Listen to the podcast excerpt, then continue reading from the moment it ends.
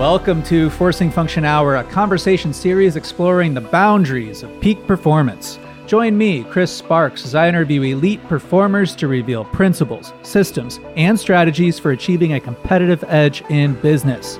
If you are an executive or investor ready to take yourself to the next level, download my workbook at experimentwithoutlimits.com. For all episodes and show notes, go to forcingfunctionhour.com. Today, I'm honored to introduce my guest, David Eldar. David Eldar is a real estate investor better known as Australia's top ranked Scrabble player, a title he has held since 2014. David was the 2017 Scrabble World Champion and the 2019 World Runner Up. He is consistently rated as one of the top five Scrabble players in the entire world. When David is not memorizing word lists, he loves racket sports. I can personally vouch for his ridiculous spin at the ping pong table. Today, we are exploring the underlying principles of strategy, language, and gameplay through the lens of Scrabble. Scrabble is the most popular packaged board game in the world, with 150 million sets sold. It's said that one in three American homes owns the game. As I detail in Play to Win, the top players are playing a completely different game. As we break down David's approach to dominating Scrabble, perhaps you will discover hidden dimensions in whatever game you chose to play. Thanks for joining me, David. Honored to have you on the show. Hey, man. It's a real pleasure to speak to you and very well spoken. Likewise. Very happy to have you here. Why don't we start off with a little bit of your background and how you got into the game? What was your introduction to Scrabble? Yeah. So, do you remember Yahoo Games? I do. Yeah. So there were games called Word Racer and Literati that you may or may not have played, but they were intensely popular. I used to spend hours and hours after school playing these games with my dad. And I used to do a lot of word searches, crosswords, and those little, I don't know where my parents got these, but they gave me these little Mensa workbooks when I was a kid. And I was enthralled with all the word puzzles and all of that, everything word related. And yeah, when I was 13 or something, someone suggested to me, hey, you should go to a Scrabble club. And uh, yeah, from there, the rest is history. Definitely some overlap there. I, I, cut my teeth on Yahoo Games in particular. Gin was my game, and that's, oh, how, I, that's how I got into poker. Yeah. But even before that, in the AOL chat rooms, they used to have these scrambler rooms where you would go in and someone would post an anagram, and you had to be the first one to type it in and hit ah, enter. Oh, really? Okay, and, yeah, yeah. I got in, I got in some serious trouble with my parents because I wanted to be the cool one running these scrambler programs, and you know, you go to go to a random site on the internet and download a program. A lot of them contain things that you wouldn't necessarily oh, course, yeah, downloading like an online auto anagrammer to try and get an to try and get a competitive edge did, you would not be the first.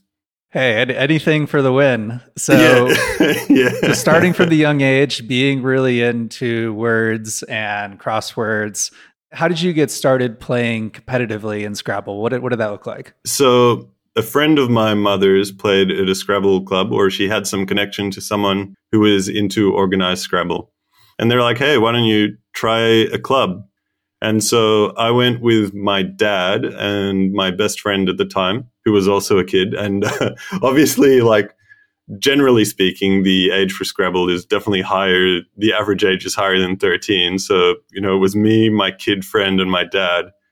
And I went and I played a couple of people at the club, and my dad and my friend played each other. And they were like, okay, this, this kid is pretty good. And from there, I started playing every week at, at a club, and I want sometimes I even played twice, thrice a week, and I was completely obsessed with it. And you know, I told I told my mother that I wanted to play internationally because someone had said there's international tournaments as well. And I remember, you know, she like laughed, and I was like, no, I'm serious. And yeah, the very next year, I uh, played in a tournament in Bangkok, in Thailand. Tell us about that first international tournament. What was that like for you?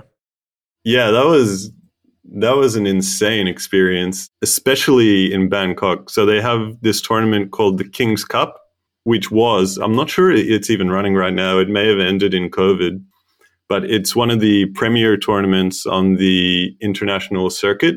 And yeah, you know, they had a grand prize of first prize $10,000, which is a lot of money to someone from Bangkok. And, you know, so all the best players would come out for it. That's one thing. The other thing is it's run, it was run in a completely different fashion to any other tournament. I mean, for one, you know, I had to be escorted by my dad to Bangkok and only a few other familiar faces were at the tournament. So I was, you know, way, way out of my depths there. And um, it was a really overwhelming experience because until then I'd been in a pretty small pond playing with only Australian players, although Australia have some of the world's best players. But there I would play against, you know, the best several players in the world, many of whom at the time were Thai. There's like a hundred memories coming back to me at once here. Yeah, so many of the best players in the world were Thai, and many of them weren't all that fluent in English. And, you know, when you think Scrabble tournament, or when I think Scrabble tournament, I think a quiet ballroom or just a quiet room. People sit quietly, but this tournament was held in the middle of a massive shopping center and they blast music. I don't think they had the license for Scrabble. So I was technically playing crossword game tournament and they blast the crossword game jingle and there's 10 or 20 of them on repeat you know, I could still sing a couple of them to you. And it's like, it's Thai kids singing this. So whoever sung this can't speak English. And, you know, it's just like crossword game, the game we love, the game we play. And it goes over and over and over and over and over again. And, you know, there's, tell me if I'm going too far here, but like there's this whole ceremony, like a couple of local princesses came and you'd have to bow to them in between games. There'd be like, and, and Actually, this is a great detail. There was a mock up game, which I'm pretty sure was rigged between this white dude from Thailand and the reigning world champion, who was Thai at the time, a guy called Panupon. On the last two days, which happened to fall over the weekend, they'd also run all the kids' tournaments. And so I'm talking, I think, at least a thousand children playing Scrabble. So, I mean, it was, you'd look down, you'd be playing on a raised podium and you'd look down and you'd see an absolute flood of Thai children playing crossword game or, or Scrabble, sorry, or variants of it. And they'd be blasting the songs and you'd stop and you'd bow to the princess. And then to top it all off, they play this exhibition match. And like the white guy, you know, he haplessly loses to the Thai world champion. And, you know, the crowd's going totally nuts and there's a commentator and he's yelling out like bingo bingo and you know thai world champion he wins yeah and you know other other crazy things like there were kids who who wanted pictures with me and many years later i played in that tournament quite a few times and when i got older my face was on the billboard of it so i would be signing autographs and doing like photo shoots which was pretty an amazing experience. And then yeah at, at the end there's a final and the final is on a massive stage and they don't play crossword game anymore when you're on that stage they play on repeat during the entire duration of the final which could go up to three hours the final countdown on repeat. And the guy is announcing over it like bingo bingo bingo it is totally nuts. And i made that final once and i lost but it, you know I'll, I'll never forget it for the rest of my life. Wow, what a wild experience. I mean, it reminds me of kind of fraternity initiation of playing the same song over and over again drive you crazy. And yeah. something that's come up as we we talk about, you know, performing at these these high pressure tournaments or events is there just so many variables that you can't account for the same song playing over and over again, cultural differences, kids running around. And if you go in there expecting, hey, I'm going to have a nice quiet room where I can concentrate yeah. quietly, you're going to be disappointed and you're going to set yourself up to be rattled. So there's an aspect of, of preparation, which is getting comfortable with uncomfortable differences that you might not expect. That's definitely true. And I mean, for a kid as well, I mean, I could not handle it. And I remember I lost, I lost this one game to this Thai dude in you know, the most unexpected fashion. And I, I was in absolute tears. I was completely, I was completely wrecked, but like my dad had to comfort me until I could recover. So, I mean, you know, it, it's, it's a real experience, like your, your first forays into major competitive anything, I would say. Yeah, it reminds me a bit of a couple friends who were professional uh, video game streamers and their first trip to play StarCraft in South Korea. It's like, oh, this is this is the big time. We're we're on the big stage here. Yeah. So let's hear a little bit about Scrabble, the game. It seems like a game that's completely unique in terms of the size and the the intensity of interest, and it has a pretty unique history. It's a game that's been around for a long time. It's been really consistently popular. What, what's so interesting about the origin of the game of Scrabble? Yeah, well, I was surprised to learn that Scrabble is the fifth most sold board game of all time. Does that sound right? Yeah. Yes. So, yeah, it's intensely popular. And that's not to mention all the zillions of offshoots like Literati and, you know, Word Racer. I mean, that's not quite Scrabble, but just word games, I think, are really fascinating to a very large amount of people and linguistics. And it, it's hard it's hard to explain why. Yeah, I mean, you know, like I, I could even ask you in reverse, like what was your attraction to that scramble game you were playing as a kid? I think the speed of it, and there's just a moment of insight where you're like, I have no idea. And then it just clicks and it's like receiving the largest pellet of dopamine ever. Like, I am the greatest, yeah. greatest no, person alive. Solving solving anagrams is intensely satisfying. And you know, one of getting a bit off your specific question, but one of tournament Scrabble players' most favoritist hobbies, I would guess, at least definitely one of mine, is to give out long, ridiculous anagrams. And you know, the five of you if you're sitting at dinner or whatever, might be staring, staring, staring, like trying to solve it. And when you get it before everyone else, you're like, yes, I got it. It's intensely satisfying. And the strategy behind Scrabble has a million different ways and shapes, and the permutations are just endless. It's incredible. I've played probably over 10,000 games of Scrabble, and I've never gone to a tournament and thought like, yeah, I've seen this before. There's always somehow there's always just an endless variety of options of situations to come up. I'm going to completely put you on the spot. This is unplanned. Would you be down if I gave you an anagram and you you shared some words that came to mind? Yeah, I, I, I can probably do it, but uh, no promises. Okay, I don't know if this counts. What about forcing function? Wait, does that work? That, Oh no no no! It doesn't. You'd have to. Um, you would have to have random a, letters. You would have to have a word in mind. Then you would oh, have to uh, okay. re-scramble because unless the question is what are all the words inside of forcing function, like that's that's what I was thinking. Oh, okay. Like there's thousands thousands of options. Like cuffing is just the first thing that comes to mind, or anything ending in in. Well, yeah, I'm like giving you a bit of an insight here. Like the first thing I'd be looking at is ing. So there'd be cuffing or tiffing or oh yeah there's i actually don't think there's that many and then you would look for tion or something. And that's an ugly set of letters because there's a lot of u's and f's. And then yeah functor for instance. But to find like common words might be a bit more difficult. So i think yeah i could probably do that pretty instantly if you gave me a specific subset of letters and asked me to unravel it. I could probably do that pretty quickly. So one of the most common stems is satir, S A T I R E. Yeah, or satire. satire, yeah, yeah, yeah, You know, pronunciation is optional in Scrabble. yeah, maybe give yeah, it, maybe give us some examples. You have these six letters, other letters that you could add to it to make bingos. Yeah, so one of the first things you'd learn in Scrabble is because it makes it quite easy for beginners to play. So if you have these six really good letters, you can add one more and it can be basically any letter, and you know you got a bingo. So you could add in. I mean, I I can rip through the whole list here. I mean, A would be Atresia, Asteria, Aristae. B would be barites, Baiters, Rebates, and Terbias. C would be Raciest, Atresic, Cristae. D would be there's I think there's like eight solutions for D.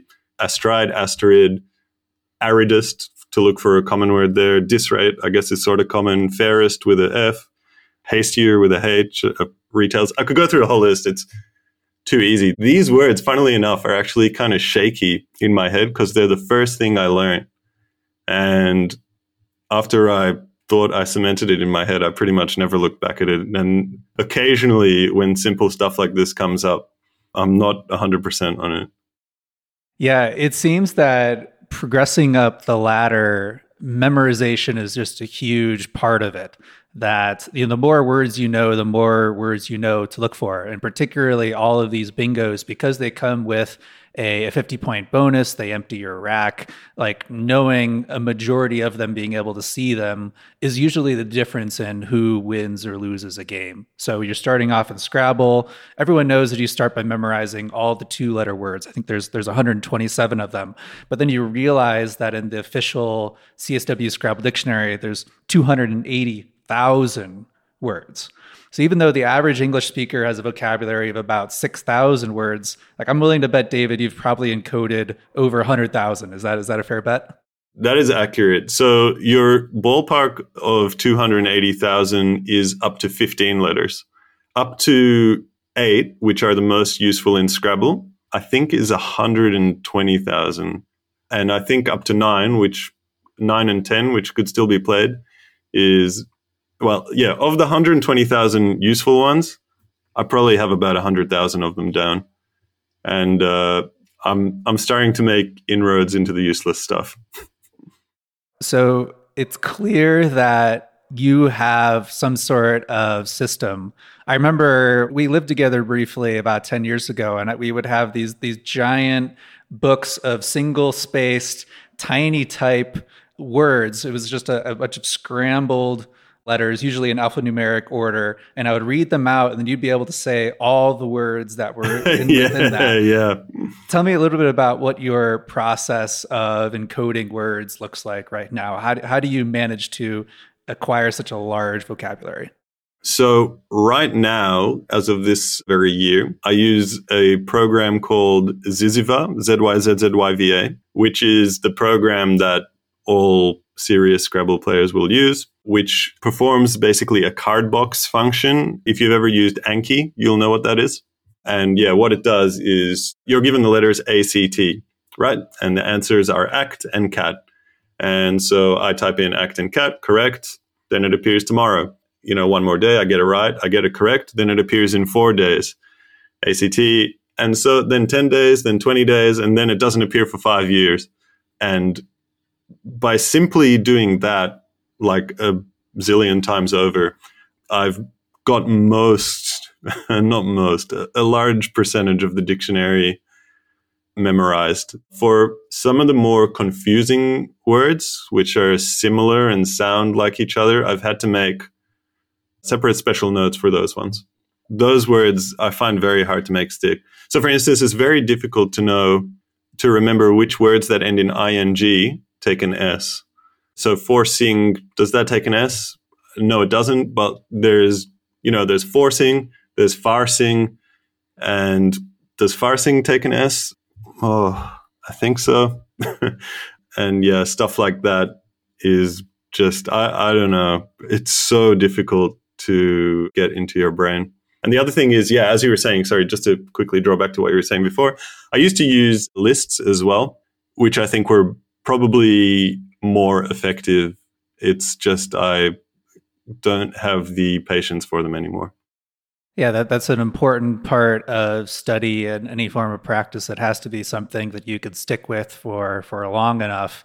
So, those of you longtime listeners, remember we had an episode called Accelerated Learning with Dominic Zeitra, where we talked about the power of Anki and spaced repetition for learning a lot of things. In this case, particularly languages. And the power of spaced repetition is that you're presenting with information right at that moment that you're likely to be forgetting it.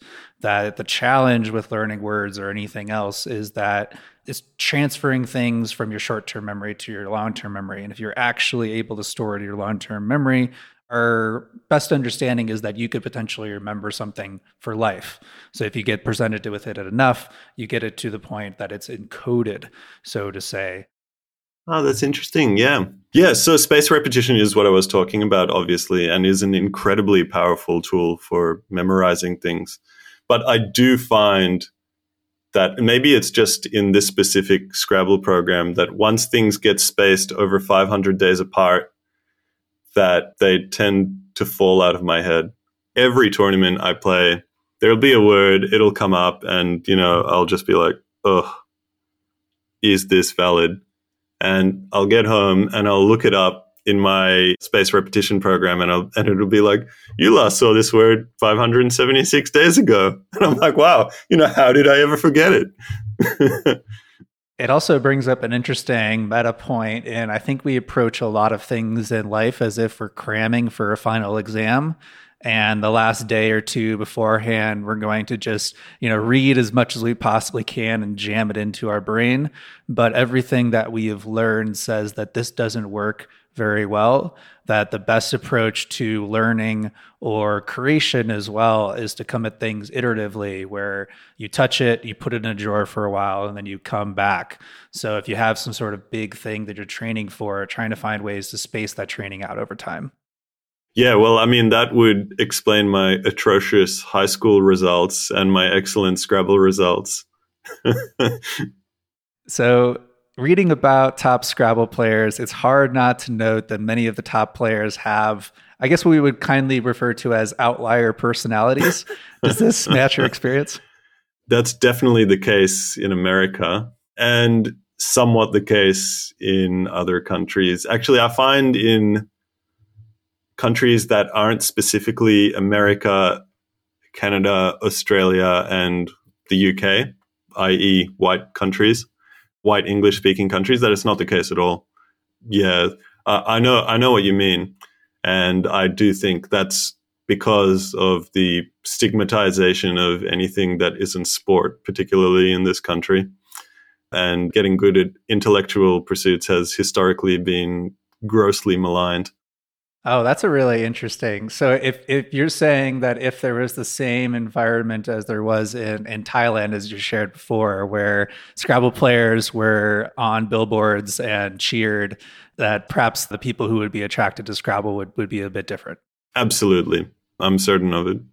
Given that Scrabble is the way it is, that it's an intellectual kind of a niche pursuit in a lot of areas, like how do you find that Scrabble players are wired differently. Do you think they differ from the uh, the general population at all?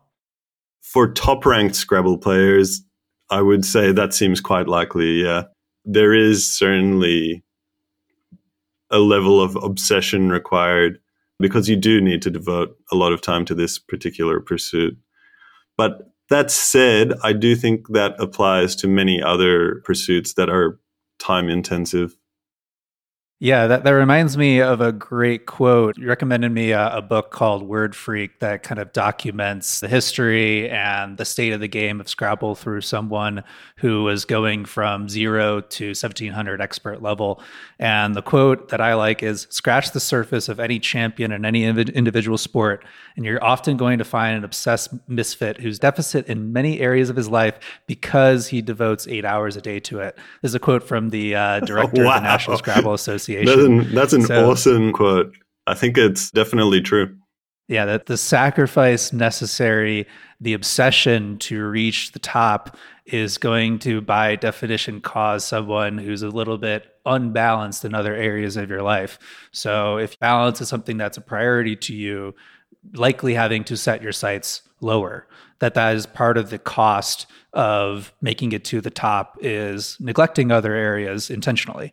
Yeah, I mean, you only get 16 waking hours a day. And to become the best at something, usually there are people who are willing to devote more than what you would consider like a normal amount of time. There's going to be someone out there who will devote more than an hour a day, which is what I would call a normal amount of time to get pretty good at something. And then, you know, as you know, like the graph just goes like this and if you really want to get to the top of anything, you really have to neglect some part of what you might call a balanced life. Yeah, and you have to pour in tons and tons of time. And I feel that's the case for 99% of the people who are top field experts in anything. This is an interesting question. What, do you what are you willfully intentionally neglecting in order to maintain your place at the top of Scrabble? Oh man, that's a great question actually for many years, I wasn't holding any stable romantic relationship. So I guess you could say that. And yeah, since past 25, I've not been single for a particularly long period of time. And as such, yeah, my uh, time spent on Scrabble has massively gone down. And I don't know if this is mentioned in the book Word Freak, but there has never been a world Scrabble champion who was married, who won when married, I believe. And I think, you know, I just, I would be really impressed with anyone who is able to win something that requires as much time as a world Scrabble championship or like chess or anything to that, or even, you, you know, professional sports as well. It just requires complete devotion of most of your free time. Yeah, and that does seem part of the keys to a healthy, successful relationship is being on the same page and having a partner who accepts and supports your decision to be obsessed with something and that a lot of times it's going to have to come first or it's going to come up at inconvenient times. that, I really think if you want to be the best at something, you can forget having a balanced relationship. And you know, you see sports players who are, you know, incredible at their field and must just train essentially 6 to 8 hours a day and I sort of feel like I would love to see how it's going behind the scenes because, you know, and I wonder if it's just me, me, me, me, me. And, you know, you can have a bit as well on the side, but you do have to understand. And you know what? One anecdotal experiences that of that is did you watch the movie Free Solo? Mm-hmm. Yeah, like that guy came across to me as like the ultimate jerk. I mean, he's just like, yeah, you know, I don't care too much about my girlfriend. I mean, you know, climbing's number one. And, you know, she's just like, well, I'm just happy to be with someone famous. And I sort of feel like, I mean, that's how they come across. You know, who knows what goes on behind the scenes. But I have a feeling that is how it goes for a lot of people in relationships who are the very, very best at something. Yeah. We tend to put people who are successful in one area on a pedestal as like we admire them, but we wouldn't necessarily want to change places with them. And I think that was kind of what was behind my question of how the top players are wired differently. We recently had another world champion on the show, and she was a world champion gymnast. Her name's Kristen Allen, and talking about that she wouldn't recommend her kid or others to pursue becoming the champion in anything, particularly gymnastics, because of the extreme level of sacrifice necessary, and that she would have preferred that she had a more balanced life. And this is coming from someone who made it to the absolute top of her sport. And I thought that was really interesting. Speaking of sport, something that I know that you've continually prioritized is being active, playing sports. You play volleyball, I know you play a lot of tennis, table tennis. It seems that as more research comes out, we're starting to see the role and the importance of being physically active, physically fit for mental pursuits. I know early days when I would go to poker tournaments, everyone was overweight, staying out late, drinking, and more and more everyone's wearing whoop bands and playing tennis every single day, working out every day before a tournament. Like, what role do you think your physical fitness has played in being able to maintain the ridiculous level of stamina of playing, you know, sometimes eight, ten games of Scrabble in a day? Mm. There's a few things there. And the first thing is it was a gymnast, you said, right? I completely endorse her sentiment. I would say that the people at the top of especially professional sports are revered, but I would say wrongfully so the positive is it's incredible to be able to devote yourself so much to that. But the negative is the sacrifices you make are, I don't think, worth it. And I agree that I would never encourage any children of my own to go down that path of over the top excellence. And I don't think it doesn't come from a positive place for me. And I suspect for the vast majority of top competitors that it doesn't come from a good place for them either. But, you know, I'm just one guy here.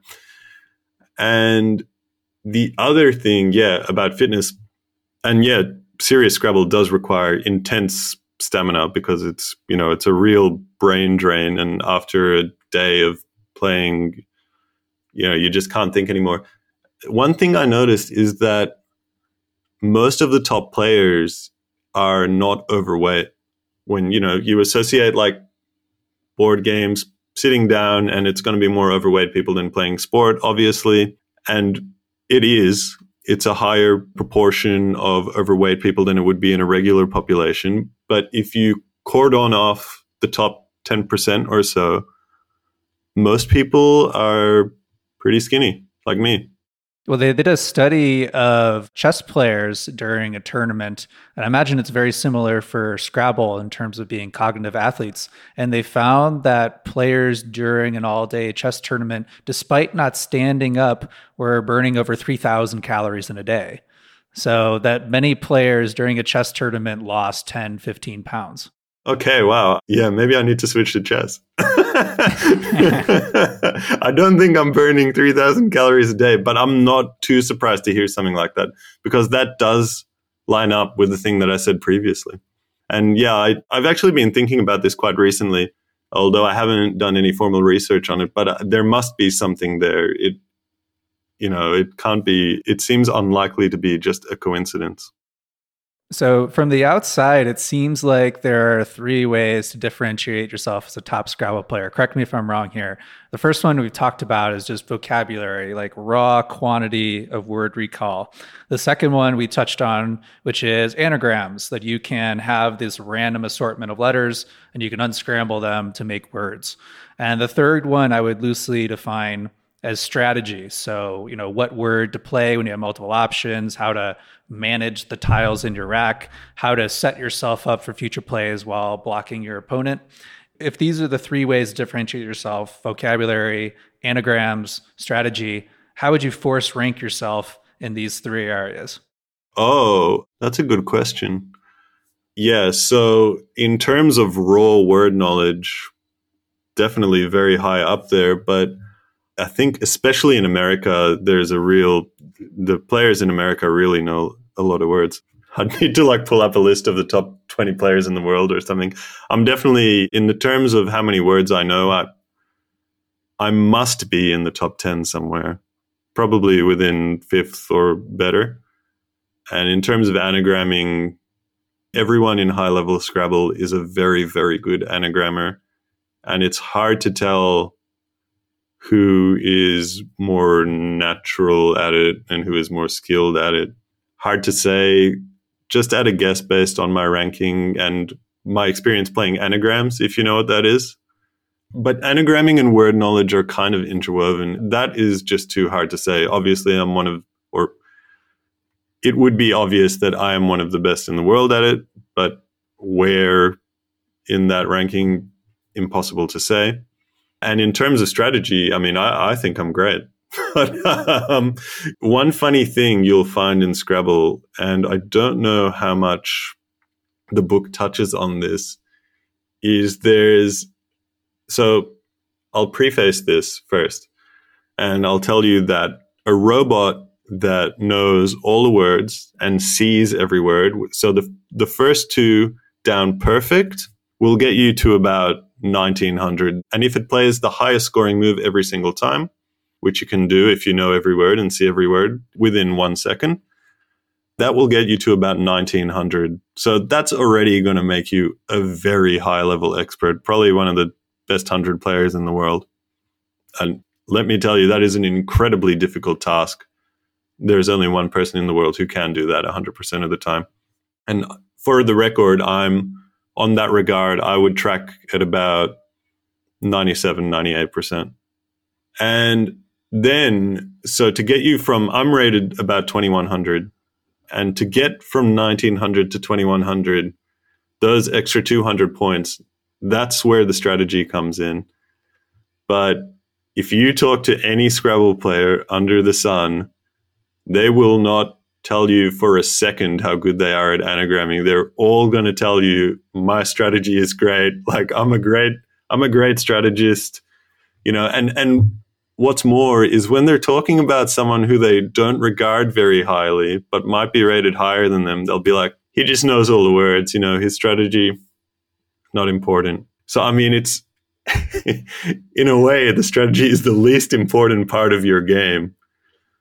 But people have an incredible emotional connection to being able to outfox their opponents.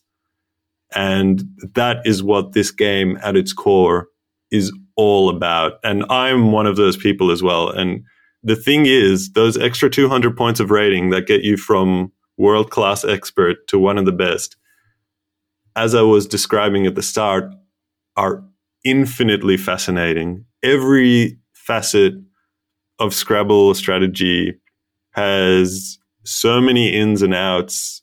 It's mind boggling. And it never fails to amaze me. And I'm sure there are everyone who's playing at such a high level is feeling the same way.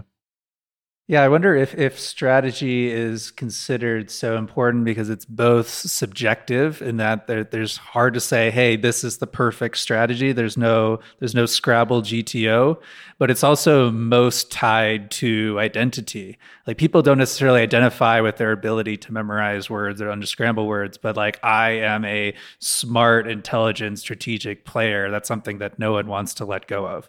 Yeah, I think that's well said by you. So I think, yeah, part of it is a core identity. You know, okay, well, anyone can memorize a book by reading it a thousand different times, but not everyone can, you know, be the smartest person because there is no perfect answer yet. No one thinks there's a perfect answer. And so it's very subjective and that allows all sorts of interesting schools of thought to come out. And within that and tying that to your identity is obviously very very important to people. And that's how you can get you know people literally looking down on other people for not having as good strategy as them but still being better players.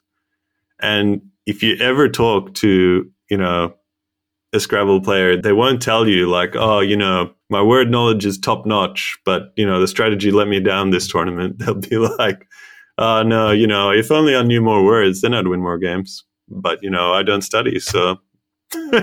but you know, that's not really the case. And also, you see, as people improve through the ladder, what tends to happen is not their strategy was incredible and then they catch up with the words. What happens is they improve in one bit and then they improve in the other and then they improve in the other and then they improve in the other and then they improve in the other and then they improve in the other. That's what will happen if you ever watch someone's rise from the bottom to the top.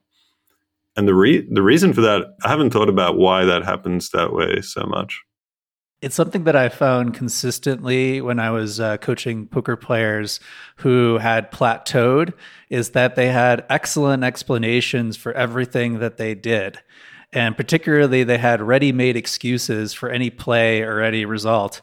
Like you said, like, if only I spent more time studying, well, okay, why why aren't you doing that right it's like this this narrative of self-sabotage it's like well you know i i could but, but i but yeah, i don't and, and, not to mention but you know if i did study i'd be so much smarter than everyone else and then i'd win because i'm the smartest so you, you never need to prove that hypothesis. yeah, you can yeah, just that's, luxuriate that's true. in that fantasy. yeah, that too. And yeah, you know, maybe these people just don't have that killer instinct that's required to spend that extra time. And I do find quite often that many of the people who champion these kind of ideas and get super attached to the strategical prowess of a given game, because this is not solitary to Scrabble. This is true in many games when you hear someone say, well, you know, on my A game, like I'm so much better than this. Yeah, you understand the subtext of what I'm saying. yeah, everyone wants to talk about how they play on their best day but you're not going to be on your best day most of the time right? It's not your it's not the quality of your a game it's how often you play it and that's a, a underappreciated dimension of gameplay is execution like your ability to show up be present and play at your best and that seems like something that holds a lot of people back is they don't think about okay i have this strategy but is this a strategy that you can actually execute right? It's like the classic saying the best diet is the is the diet you can stick to. The best strategy is the one that you could execute after 12 hours of play. Yeah and that's very well said. And this is you know, come up recently. I mean, there was someone that's like, oh my God, you know, why aren't I winning? Like I'm 2100 in my room against the computer. And, you know, then I go and play in a tournament and I play like 1900. It's like, well, you're only as good as the strategy you're able to execute. So if you can only execute 1900, you are 1900. And yeah, hmm. that doesn't equate with people's self identity, basically. And there's a lot of deep psychology going on here. And I don't, you know, because I haven't formally thought about this or written it down before, it's quite hard for me to word it perfectly. But there can be a mismatch between your core identity and then, you know, how you execute when you're in person. And that can be quite, quite devastating when that comes to be. Everyone wants to criticize the system of rating, but it seems like it's pretty accurate overall. It, it, can't just like, you know, like 80% of people say they're above average drivers. It can't be the case that every single player is underrated. They're probably on average fairly rated. You mentioned the the psychological aspects of the game. You know, it's important to note that you are playing live against an opponent. Do you find that there is a psychological edge to be had when you're playing against someone? Yeah. Although I, I ideally wish there wasn't, because I'm not a fan of those kind of dynamics. I don't know if you've ever played this game. What's it bloody called? Mafia or something? Yeah, also known as Werewolf. Yeah, you've played Mafia. You've obviously played Mafia or Werewolf or Secret Hitler, now it's called, or whatever it's called, blah, blah, blah, blah, blah. And the goal is you have to lie to your friends, basically. I mean, that's the optimal strategy. You just lie, lie, lie, lie, lie. That game makes me intensely uncomfortable and I refuse to play it. And, you know, that kind of thing in Scrabble makes me really uncomfortable. I would like to just play the game, but I know that I have an advantage because people, especially lower rated people, especially in Australia, are completely psyched out when they play me. And very, very strange things happen. And I would be sitting here laughing if that exact same thing didn't happen to me when I play the only guy who's rated consistently better than me. And I just go to pieces every time. So I know that feel. yeah, this is a common phenomenon in that it, it's difficult to play your game when you're going up against someone who feels unbeatable that oh this person's not going to make mistakes. So i need to press my advantages. I need to take more chances. Or the opposite you can freeze up and i can't open up a single triple word spot because they're just going to seize it every single time. And it seems like I, I like this this concept of centrality when trying to conceptualize a psychological advantage is that you gain from being able to play your game and to impose your game on the other player. So in Scrabble, I'm guessing there's players who have more defensive inclinations. So if you can force them into opening up their game, opening up the board, and might make them uncomfortable, and vice versa. Yeah, that's that's definitely the case. And there are some people whose games I know so well that they're overly defensive or overly aggressive that you can use that to your advantage. And yeah, it, it causes, especially when people get psyched out. I don't know how much racket sports you've ever played, but or how much sports in general, but have you ever had the feeling of hitting what you'd call like a tight shot? And, you know, usually your arm just flows naturally and you hit the shot, but all of a sudden you're like, you know, it, something is wrong and your body doesn't move naturally. And you know you want the ball to go in, but you're too scared to overhit it, but you're too scared to underhit it, and you end up doing this sort of middle of the road, terrible nothingness. And I think that happens to a lot of people in a lot of competitive pursuits. And Scrabble is definitely one of those. And you overthink like, do I need to be more defensive? Do I need to be more aggressive? And it just makes it just compounds and it makes the whole thing so much worse. The disadvantage is so much worse than it needs to be. I look to tennis very often when making peak performance metaphors. I'm a very, very, very average player. I just picked it up during pandemic, but very influenced by the inner game of tennis, as well as recently winning ugly, and the understanding that for a very long time in the game of tennis, and I would argue in a lot of other pursuits, the way that you win is to avoid unforced errors. That the player who who wins generally is the one who makes the fewest blunders. You see this in chess. I imagine you see this in Scrabble, and it's just trying just to like hit the shot, do the simple thing, like stick to the fundamentals, and what tends to happen is you just overthink it. So in our game of tennis, he just tries to set up ways that you can't think. Like you can overload your brain with one intention and like, hey, just watch the seams of the ball. And if you're focusing on that, you can't think about, okay, what's the appropriate angle? Do I hit it to this corner to that corner? And you just allow your natural muscle memory to take over. Do you find that there's kind of a muscle memory in Scrabble? It's a weird analogy because obviously the brain is a muscle. There's a lot of intuition there, but do you find that you can just react without having to to think about what the correct move is? There's a sequence in Word Freak, which you may remember, where he Stefan gets this song stuck in his head, something feelings or something. I remember it very vividly. I don't know if you know what I'm talking about. And he's saying like I'm playing words and you know feeling. I'm playing words and feeling, and the song's just playing through his head, and he's not thinking, and he's just playing the words, and it's going amazing. And I totally understand that feeling. Really resonated with me, and that's a very nice feeling to have when everything just goes to your brain. It's stress free, and it comes on the board, and you know it all works out nicely. And that is in a way, that's the feeling that like I would love to have all the time when I play. And yeah, that, but the reality is my, my brain is too oppressive and makes it much more uncomfortable for me. But yeah, I think if you could, if you could do that all the time, I mean, like Nigel Richards, i.e., the best player of Scrabble in the world, who never has any feelings about anything, then you would be a lot better than you are at literally anything you ever did. So let's talk about Nigel. I don't know if this is a thing in Scrabble. You know, a lot of these these things are invented, but if you had a rival or a nemesis, it'd probably be Nigel. So a little bit of background on what an outlier that Nigel is. He didn't play the game of Scrabble until age 28. He's now a five-time world champion, more or less undisputed best tournament player of all time. Famously, he entered into the French championship. Obviously, he does not speak French and just spent a year studying French words. And his very first time competing in French, won the world championship in French.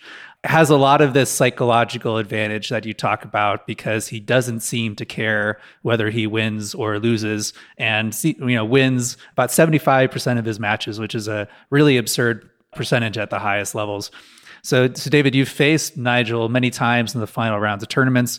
I'm sure you've studied many of his games. What have you learned from playing against him?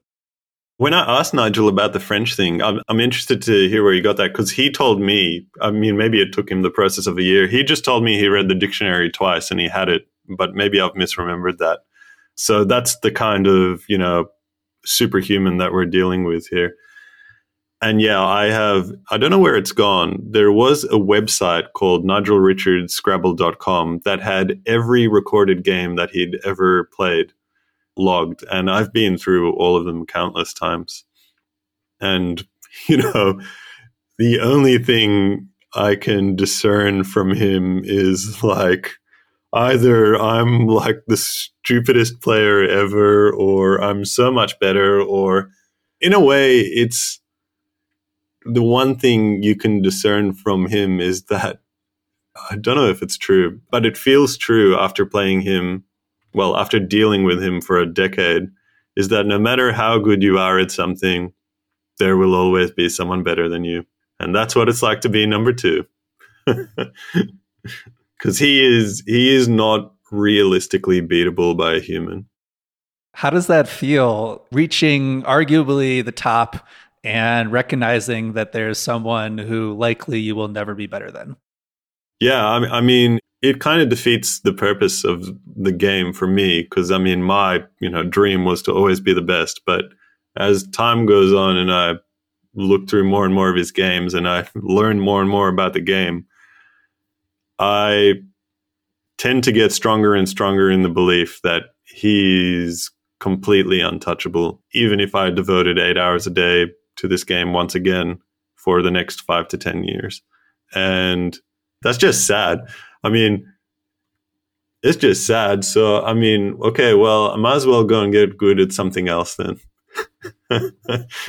and yet you you persist. So, as you said, you're no longer spending eight hours a day. Maybe you don't have the the attention span or the drive or desire, but yet you're still one of the top players in the world, which requires quite a bit of ongoing maintenance and study. So you've already won the world championship. You've reached the peak there you're never going to make a huge amount of money from Scrabble. So, you know, it's not super, this might change, but unlikely that Scrabble becomes like chess or poker, where the top players are making, you know, hundreds of thousands or millions of dollars. You won, I think, 5,000 pounds for winning the world championship. So it's not, it's not making it to the top again. It's not fortune. It's probably not fame, knowing you. What continues to motivate you to play the game, to continue to sharpen your skills and improve?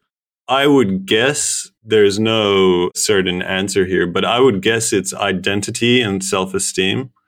And for me, I identify with being, I don't know, the, you know, second best Scrabble player in the world.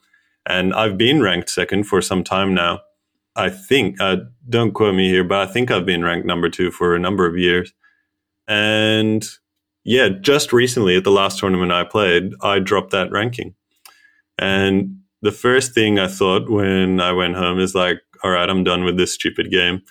And then three days later, I, I loaded up the card box and I started piling words into it and words after words after words after words. And it's that, you know, because at the end of the day, when I like look at myself in the mirror, I'm like, well, I'm number two.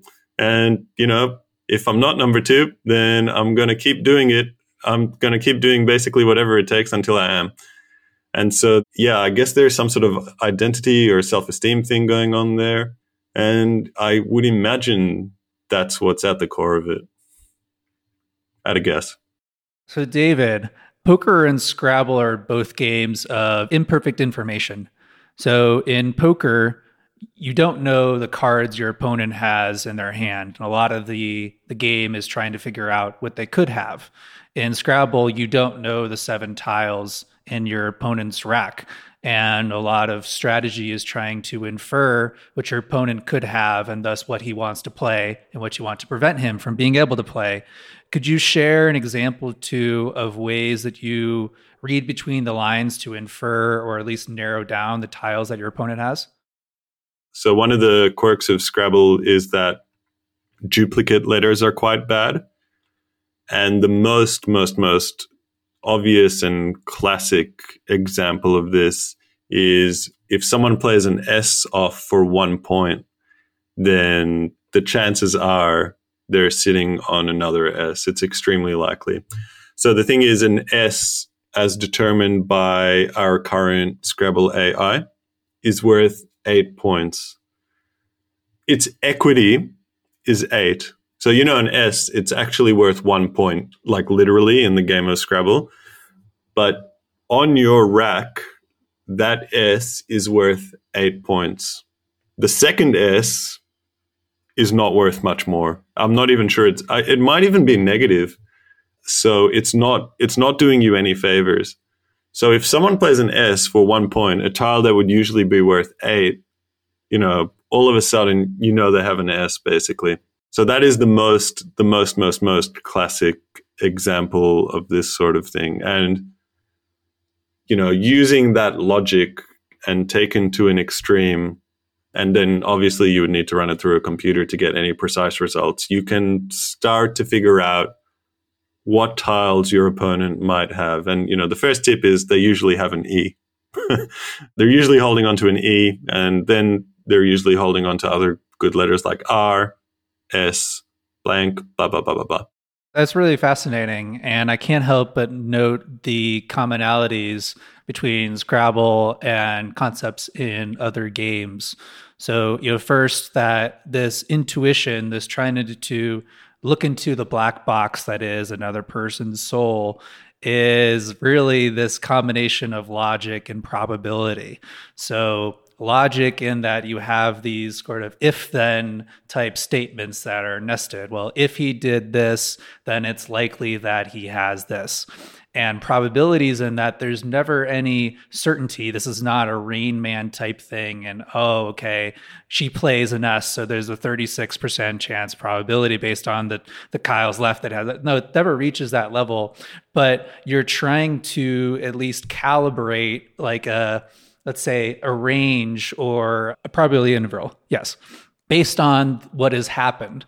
So, an example in poker is all of the actions that a player takes during a hand limits down the possibilities, allows you to narrow in on that range or to closer estimate the probability they raised in an early position, they bet on a flop where a lot of times the correct strategy is to check. They continued to play strongly when the board got a little bit scary. All of these individual decisions added up in a compounding probability format, allow you to narrow in, okay, it's likely that these hands are the case, or at least these are the most likely hands. In this case, it's most likely that there's an E or an S in the board.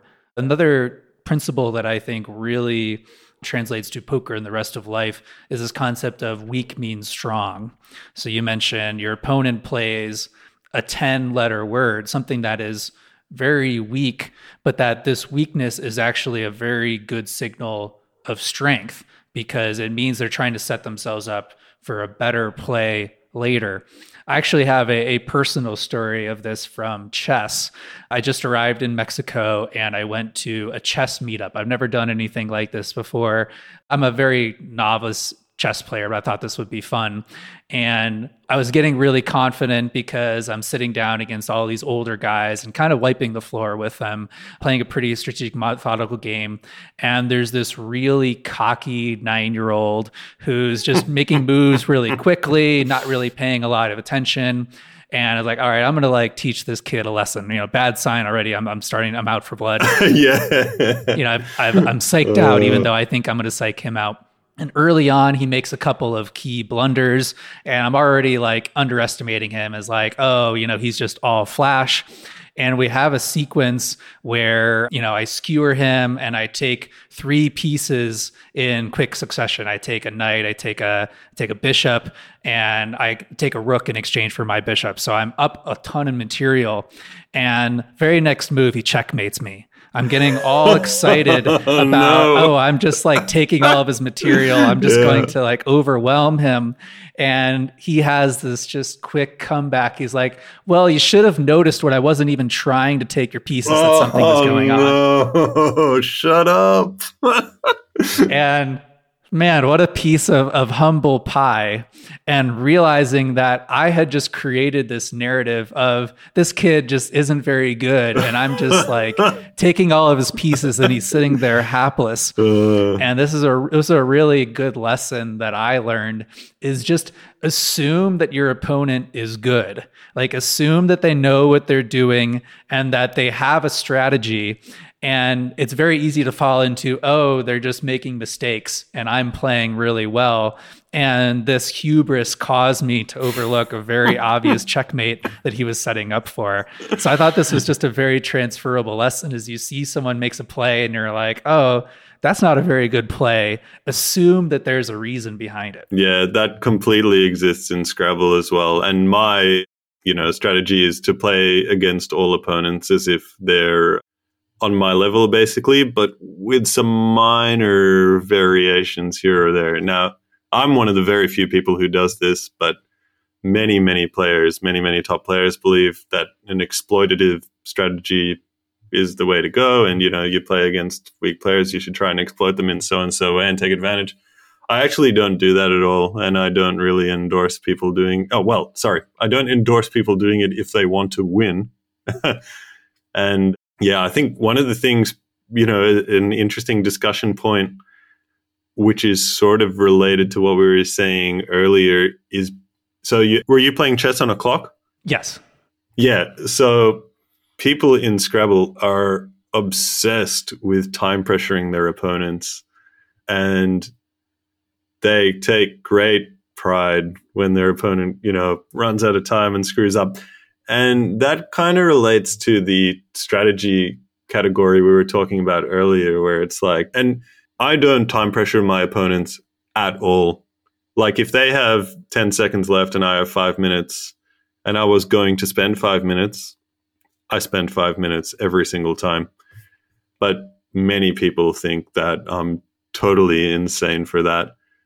But personally, yeah, I'm just not that sold on the idea of trying to force your opponents into errors that they wouldn't usually make.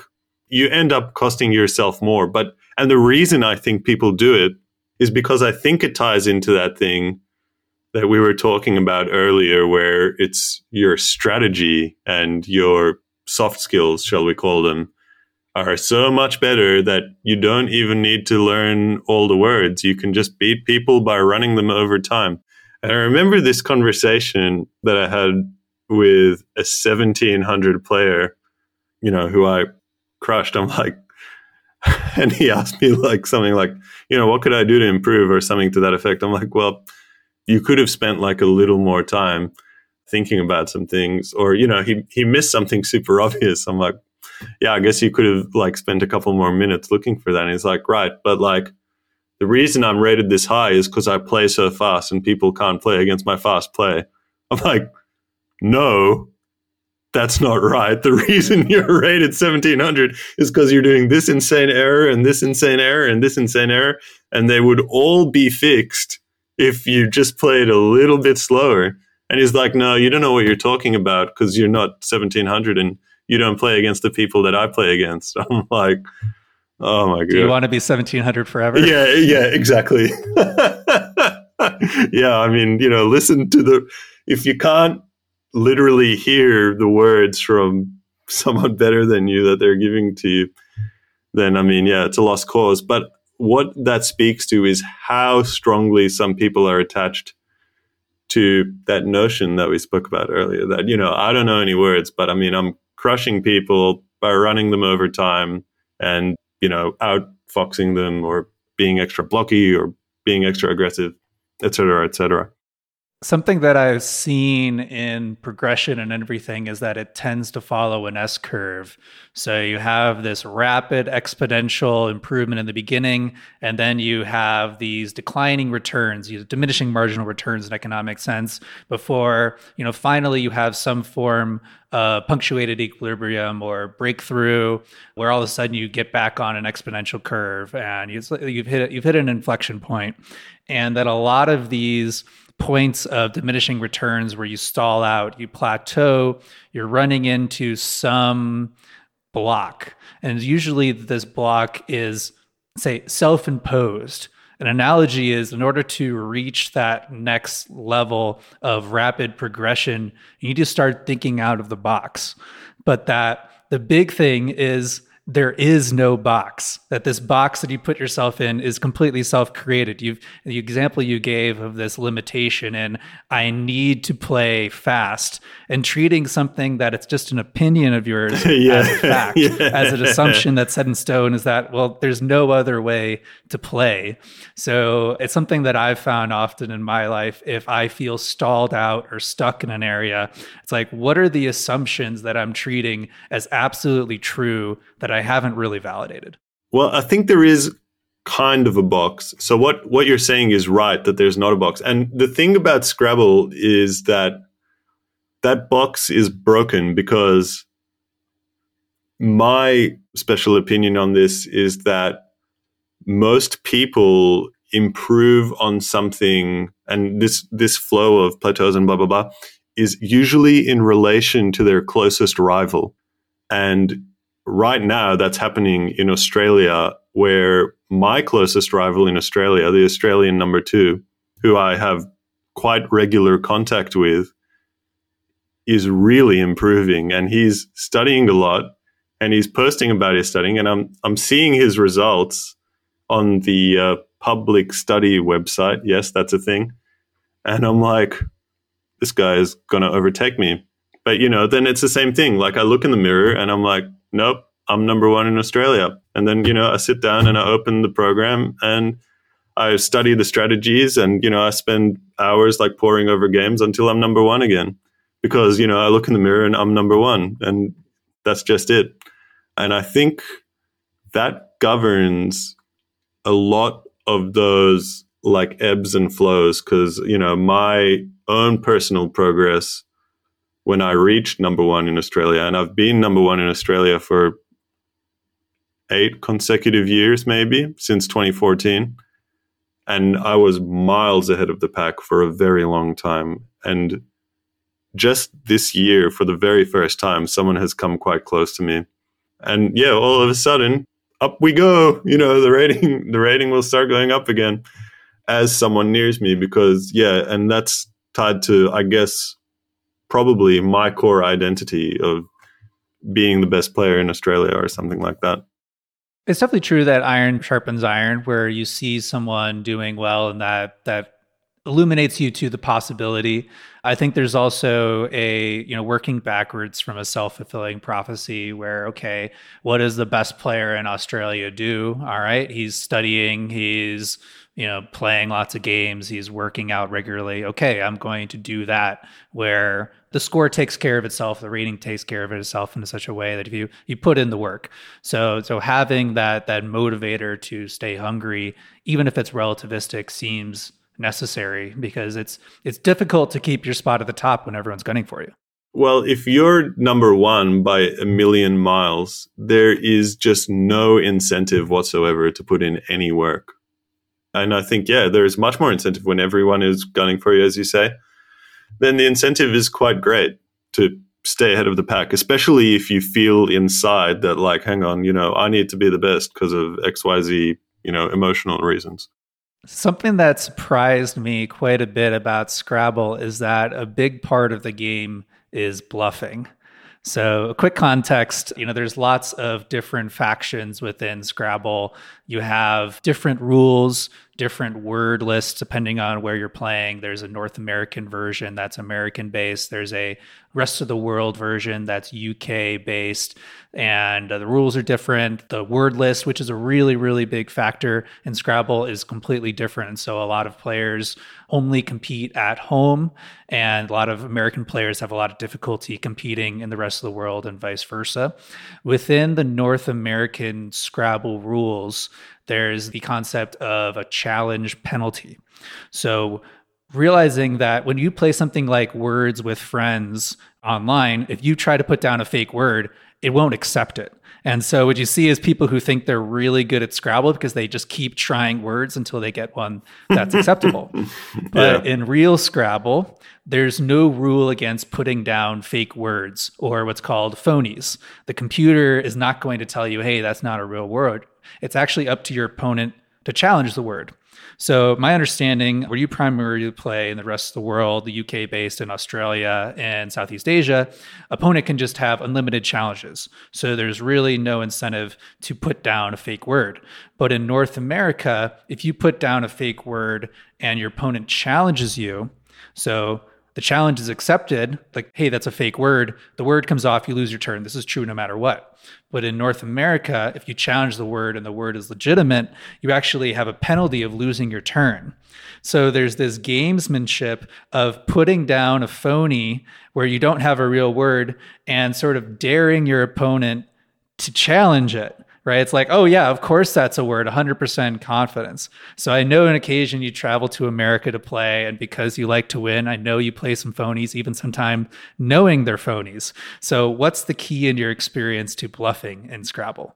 So the first thing is that double challenge as it's what what you've described playing online is called void challenge where you're just given infinite turns and i'm actually a big fan of that mode of play especially for beginners because it's very low. You don't have to learn anything, right? You can just keep trying and trying and trying. For me, that's a lot more fun because I don't have to have like a heart attack anytime I'm trying to remember if something's a word.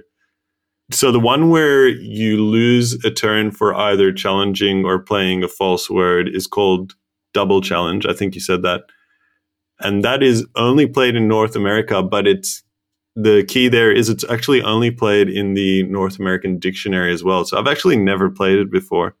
But they do have in prestige international tournaments and in some other tournaments a penalty for challenging. So it's not losing your turn, but it's five points or 10 points. And back in the day, I would play all sorts of crap. And a lot of people would do that as well. And yeah, there's a lot to unpack here. One of the things about playing phonies in America is that Americans, well, I'm saying Americans, but all people, but I'm just saying Americans because it's only played in America, like pressuring people on time, are very, very attached to bluffing people and how that makes them a great player. They, you know, they feel very strongly about it. I've run a lot of numbers and played around with analytical tools a lot in this game. I'm pretty sure that it's almost never correct to play a wrong word intentionally, which is kind of a not very fun attitude. But the thing is, when you lose your turn, it's worth approximately minus 40 points, 4 0. So it's pretty much never worth risking losing 40 points because or it can only be worth risking if your play is well i don't know the numbers but it has to be probably 40 points better than your next play. And the thing about plays that are 40 points better than your next play is that they score an absolute boatload.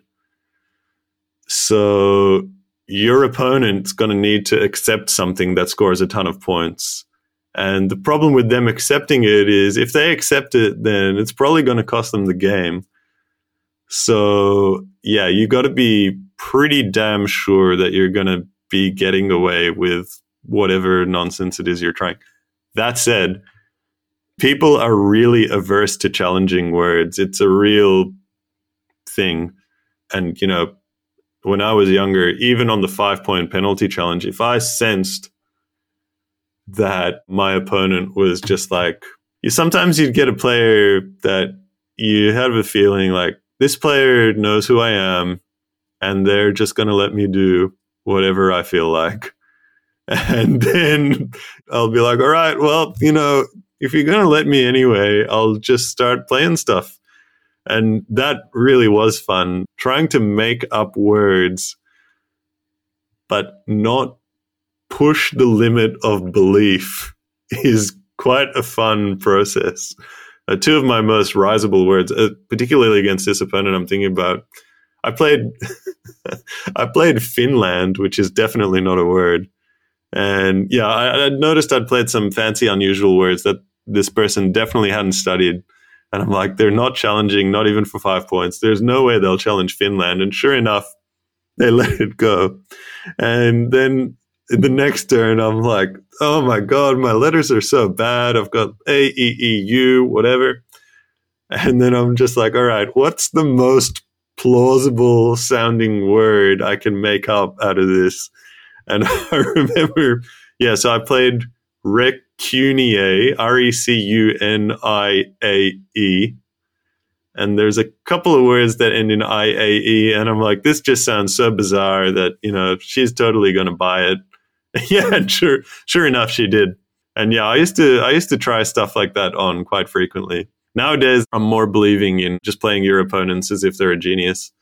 Yeah, but actually, the most famous, actually, forget me. I mean, there's Nigel. So, you know, as you somewhat know, Nigel is basically a human robot. But about twice a year, he makes an error. And he makes the same error once every six months or so the exact same error. And that error is he puts two tiles in the wrong order. He sees the best move in his brain, and then his hands go to put the tiles on the board, but then two of them are in the wrong order. And where this very famously happened in America is he went to play hairnet, you know, the thing you put on your hair when you're cooking food, a hairnet but he, in his once every six months or so mistake, he played Hiarnet, H I A R N E T. And his opponent was just like, well, it's Nigel. I'll let this one go. so he ended up he ended up getting away with it, which Power is hilarious, right? Being known as someone who doesn't make mistakes. Yeah, by being the guy who never makes a mistake, you can get away with a surprising amount, even something as absurd as that. So, speaking of never make mistakes, we've touched on AI a little bit, but I, I think this is a really rich topic of discussion.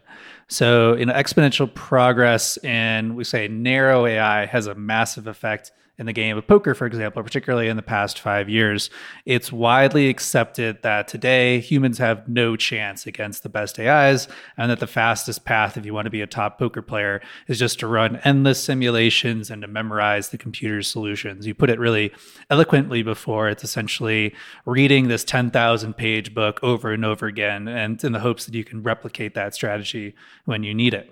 Now, AI has a very long history of Scrabble. I think the original program Maven, goes back to the 80s. And you mentioned that AI is a big part of your study.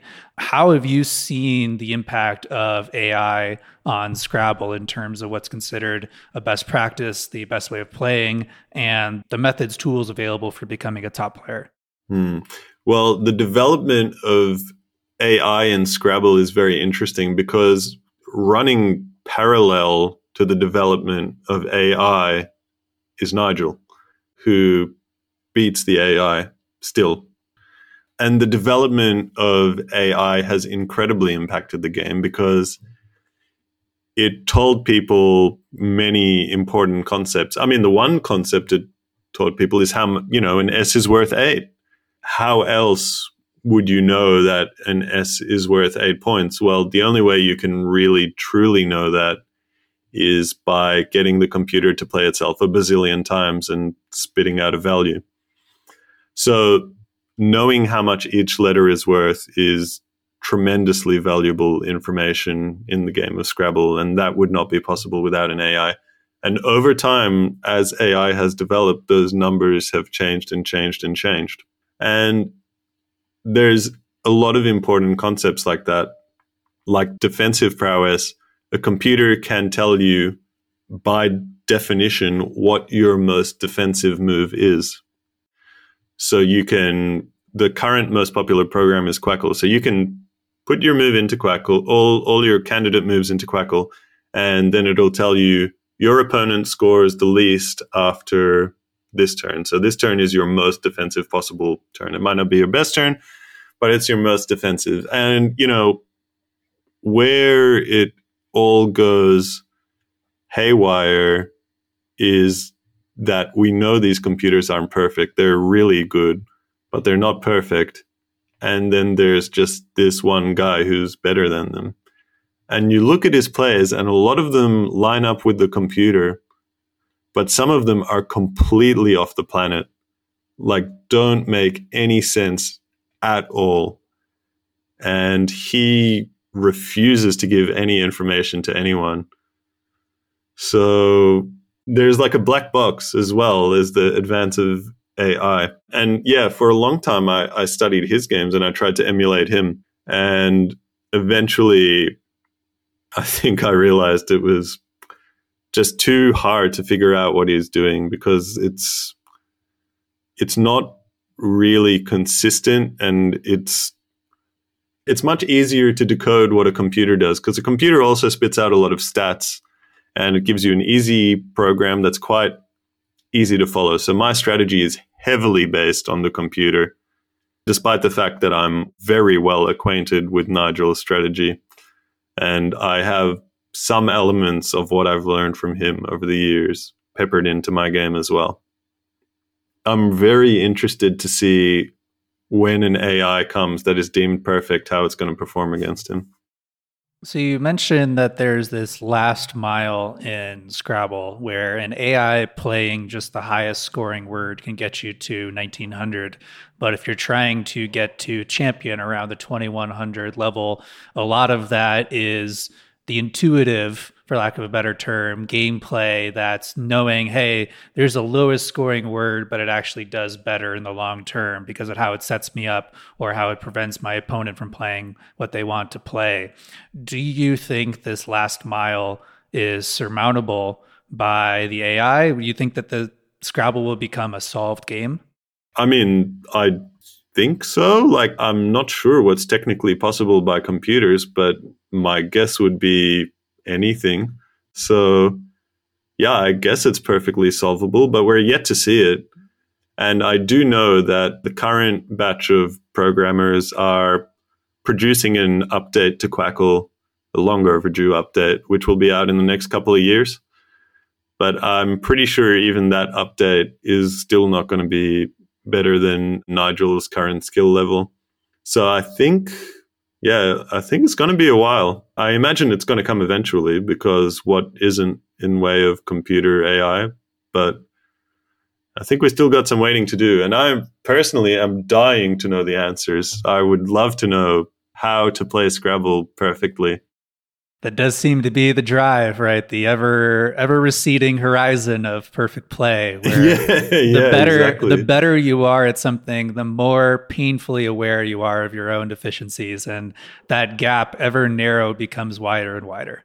Well, yeah, you know, the computer is very good and all, but the utter beauty of watching Nigel play Scrabble is an unparalleled experience. And that unfortunately can only be experienced by people who have expertise in this obscure niche game, is to really understand. I mean, this was a bit off what you were saying, but to really understand the true, just absolute genius of what is going on there. So let's bring it into the common day.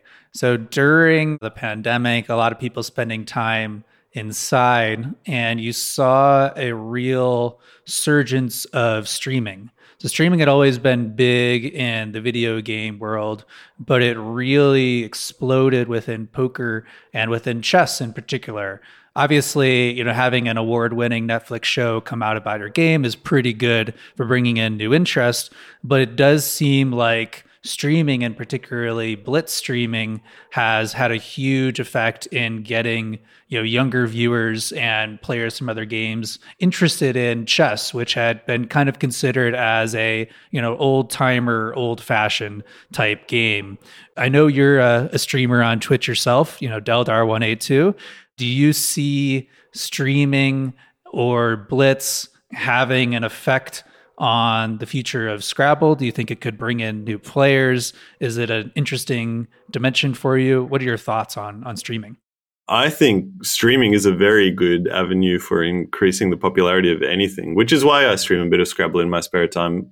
A for personal enjoyment, but you know, B to spread the good name of the great game. But at the end of the day, Scrabble is such a niche thing that I don't know how much effect it has. And I think one thing that boggles, I mean, it doesn't have any effect compared to the effect of having an award winning show released on Netflix, which it boggles my mind that chess has suddenly exploded in popularity because if you ask me, I can't imagine a more boring game than chess where if you're better than someone, you win every time.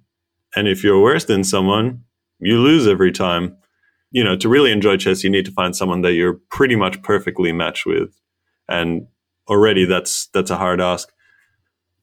And yeah, I think streaming is helpful, but when you think about what made things popular, so I think about for my age and people I know, what are the two hugest trends, or let's call them fads, perhaps, might make some people angry, of the last decade or two. I think of chess, award winning show, and rock climbing with a hit movie. And Scrabble also had a massively popular book, which you've read, released. And I believe in a very similar year to that, it was broadcast on ESPN. And that is when there was a massive influx of players that joined the scene. And that's around when I joined too. And I think in terms of proliferating a game, yeah, you probably want to get your game on a TV screen. It's hard to beat having your game on ESPN legitimized and not ESPN the Ocho. I think there was a five year period, 2003 to 2008, where Scrabble was on ESPN prime time.